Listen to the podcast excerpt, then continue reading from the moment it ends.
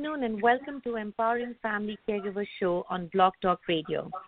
I'm Meghna Giridhar, your host for today's show, sponsored by eCareDiary.com.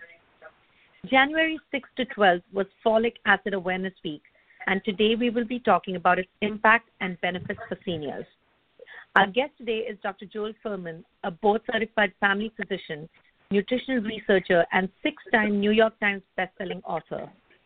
He serves as the president of the Nutritional Research Foundation. Dr. Fuhrman is on the faculty of Northern Arizona University Health Science Division. His two most recent books are Eat to Live Quick and Easy Cookbook and Fast Food Genocide. Dr. Joel, thank you so much for joining us today. It's an honor. My pleasure. Excited about talking to you. I wanted to kind of begin um, our show by trying to get an understanding of what a nutritarian diet means. Uh, you know, we've been these words have been popping up very frequently nowadays, and uh, as I was talking to you before the show began, we have a lot of questions coming in from our audience members. Um, there seems to be some confusion about what the diet entails. Can you shed some light on this? Yes, the word nutritarian means rich in nutrients with a full comprehensive array of all nutrients that humans need to maximize health and lifespan in optimal amounts. And that means a, a diet style very high in vegetables. And we want to get a lot of those phytochemicals and antioxidants to prevent cancer. And that's where that acronym GBOMBS, which stands for G B O M B S, greens, beans, onions, mushrooms, berries, seeds. In other words, we're trying to get a, a full portfolio to use the diet to include a full portfolio of all the anti-cancer foods and have people eat a variety of green vegetables and mushrooms and onions and berries and things on a regular basis to maximize their longevity and protection against cancer. The most proven, or I could say the only proven methodology to slow aging and prevent chronic disease and live longer is moderate caloric restriction in an environment of micronutrient excellence. So we're talking about this micronutrient excellence on a nutritarian diet, getting the right level of a high amount of all these micronutrients. And what we find is that it curtails the appetite. In other words, what I'm saying is nutritional deficiencies make people overeat and become and, and get food addicted. And they can't stop, they can't control their eating behavior because they're not taking in sufficient fiber and sufficient micronutrients. So, by definition, a nutritarian diet is very high in vegetables, especially green vegetable consumption. We want people, so we're devising a diet based on optimization of nutrients, and then we're going to show people how to make it taste great, how to make delicious recipes, and to make it a diet you prefer to eat so we can win the war on cancer in America and stop, and stop people having heart attacks and strokes needlessly. Why is it so important to eat high folate containing foods instead of relying on a folic acid supplement. Um, you know, in the past years, you know, supplements were always kind of uh, prescribed and recommended, and now it seems uh, the trend is changing. Why is that, and what do you, what is the difference between having high folate containing foods versus just popping in a supplement? That's good. Thank you for that question. That the foods that are highest in folate are green vegetables and beans. And as a primate, we're a green vegetable dependent animal. In other words, greens, vegetables are the food that has shows the most protection against dementia, the most protection against heart attacks and strokes, and the most protection against cancer. Your lifespan and your health is just about dependent on the amount of green vegetables you eat. If you're eating adequately of green vegetables, you're getting tons of folate in your diet, and your blood levels on your blood test of folate will be above the normal range. You'll get because it's so rich in folate. Take vitamin K on a healthy diet with lots of vegetables, you get more than 10 times the amount of the RDI for vitamin K. So we're getting so a person eating a healthy diet is getting tons of folate. Now, folate is not the same as folic acid. Folic acid is made from petroleum. In studies, we see that excessive amounts of folic acid increases risk of breast cancer and prostate cancer and even colon cancer. Folic acid is not without harm, and it doesn't give you what folate gives you. But the foods that are high in folate contain hundreds of beneficial nutrients that fight cancer, not just the folate itself. You know, green vegetables contain ITCs, they're isothiocyanates, and all types of nutrients. So they're the richest, they're the highest nutrient containing food. They contain more than 100 different types of nutrients. And when you don't eat enough green vegetables and beans, you can't be your diet is not nutritionally adequate. So when your diet is low in folate, it's not merely just low in folate. If your blood level is low in folate and you need to take folic acid, you're missing much more than just folate.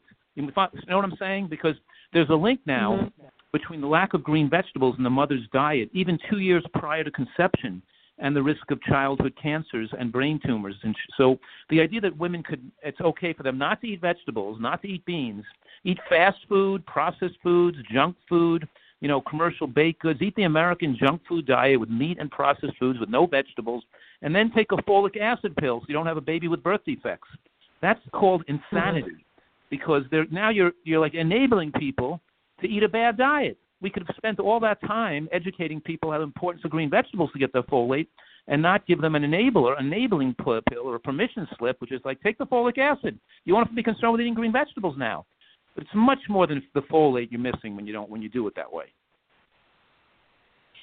Is there something like having too much folic acid? Is that is that possible? And under such circumstances, I'm assuming, you know, too much of a bad thing is always, I mean, too much of a good thing can also be bad, but acid hurt your body?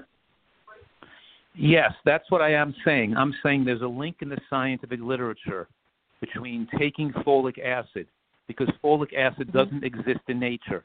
It's not a natural substance. It does not have the mm-hmm. same biochemical structure as real folate does from real food.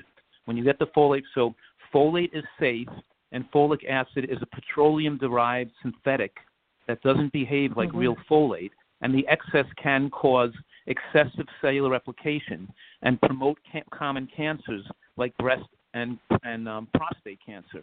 So folic acid is risky, and it doesn't do what folate can do. So it's a dangerous substitute for eating the real thing. And so, yes, excess is definite of folic acid, which they're putting folic acid into all types of processed foods, and you know, and, and also people are taking folic acid in their multivitamins, and then they're told to take extra folic acid during pregnancy, and people are made to think that it's that their diet doesn't contain enough folate, so they have to take these substances. They don't recognize that the only reason that we have neural tube defects and the need to take folic acid is because Americans aren't eating vegetables. Uh, vegetables are only 2% of the American diet. 2%. It should be like, you know, like it should be probably like 30 or 40%. It should be mostly what you should, your diet should be largely made of natural plants and and not processed, you know, because we're eating more than 60% of calories from processed foods like white bread and sugar and mm-hmm. pasta mm-hmm. and salad oil and donuts and cookies and crackers and rice cakes and bars, and then we eat about 30% of calories from animal products. And so we're eating mostly processed foods and animal products, and neither processed foods nor animal products contain any contain any phytochemicals or antioxidants or or folate. So then your diet is folate folate deficient, and you try to make up the difference with folic acid, and folic acid then promotes cellular replication and promotes cancer. So it's much safer. We really have to educate our population that you have to eat green vegetables, and that's an absolute necessity to eat green to have a healthy baby and to have a healthy children, and for your own benefit. Because if you're taking folic acid, you're increasing risk of breast cancer.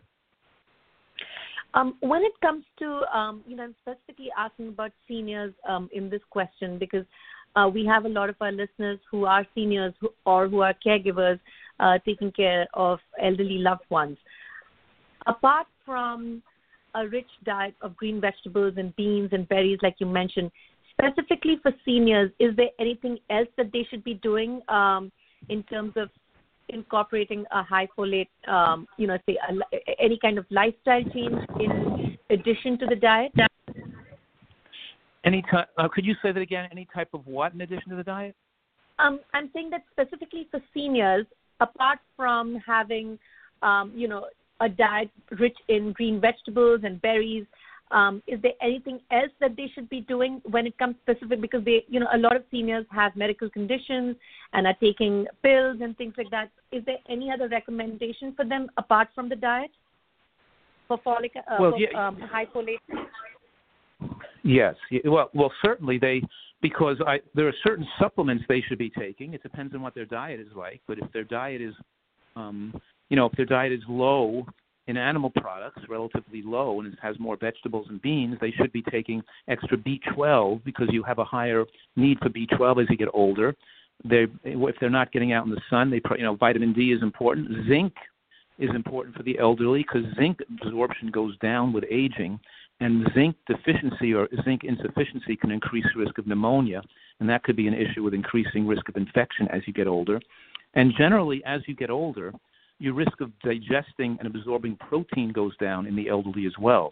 So you need to pay attention to having more plant, higher protein plant foods like edamame, soybeans, things made with hemp seeds or pea and hemp protein. You know, so you don't get all your protein just from animal products because that could push up your level of, you know, could be not that great for your heart or other issues. So we want it. We may have to, you know, they, some people may need to eat a certain amount of animal products, but as their diet is largely vegetable based or plant based, they do have to pay attention to eating enough of the higher protein plant foods, which includes sufficient nuts and seeds, because you need the fat content from the nuts and seeds to facilitate the absorption of the phytochemicals and antioxidants. So I'm suggesting also taking a DHA EPA supplement to protect the brain in people because your absorption or fabrication of those long chain fatty acids goes down with aging if we're not eating if we're not eating the higher fatty fish regularly. And I'm not recommending people eat you know the eat, too much fish because of the you know contamination the contamination. It's much safer to take a source of EPA and DHA. So the answer to your question is I, the main nutrients to be cognizant of as in the elderly is to get some more plant protein through edamame, soybeans, dried beans, hemp seeds, pea protein, you know, other um, uh, nuts and seeds, sunflower seeds, and pine nuts. All you know, these things are high protein plant foods with the beans and the lentils and the green vegetables. Smaller amounts of animal products, so you have a large amount of high protein plant food, and then supplementally, they should be taking fatty acids like DHA and EPA, extra zinc, making sure they haven't exposed to iodine, and of course, um, you know, and um, let's what did I miss here? Zinc and zinc, of course. The other issue is is that there is some reduction in calcium metabolism in the elderly, but the high dose calcium pills are not good. They put too much calcium in the blood at one time, so it's it's more important to have a food-based calcium or to have a small dose, a low dose calcium supplement that you take with meals. So vitamin D, little taking extra vitamin D, maybe some K2 and calcium is also po- important in, el- in the elderly, especially elderly women with det- decreased ability to absorb calcium. Um, and so that's so we're we're just trying to optimize the diet and the supplemental um, recommended supplements so you get the right balance to get the right nutrient absorptions. Thank you so much, Dr. Joel. This is incredible information, and um, I'm sure many of our listeners have learned a lot of new information which may not have been very clear to them. Um, so, thank you very, very much. I would like to direct um, our listeners today to your website, which has a lot more information and resources.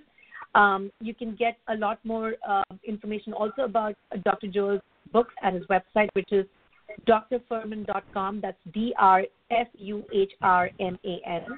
I'd like to thank our audience for tuning in today. Please join us next time for our next Empowering Family Caregivers radio show on Feb 5th at 2 p.m. Eastern. To learn more about eCare Diary and our upcoming shows, visit our website, ecarediary.com.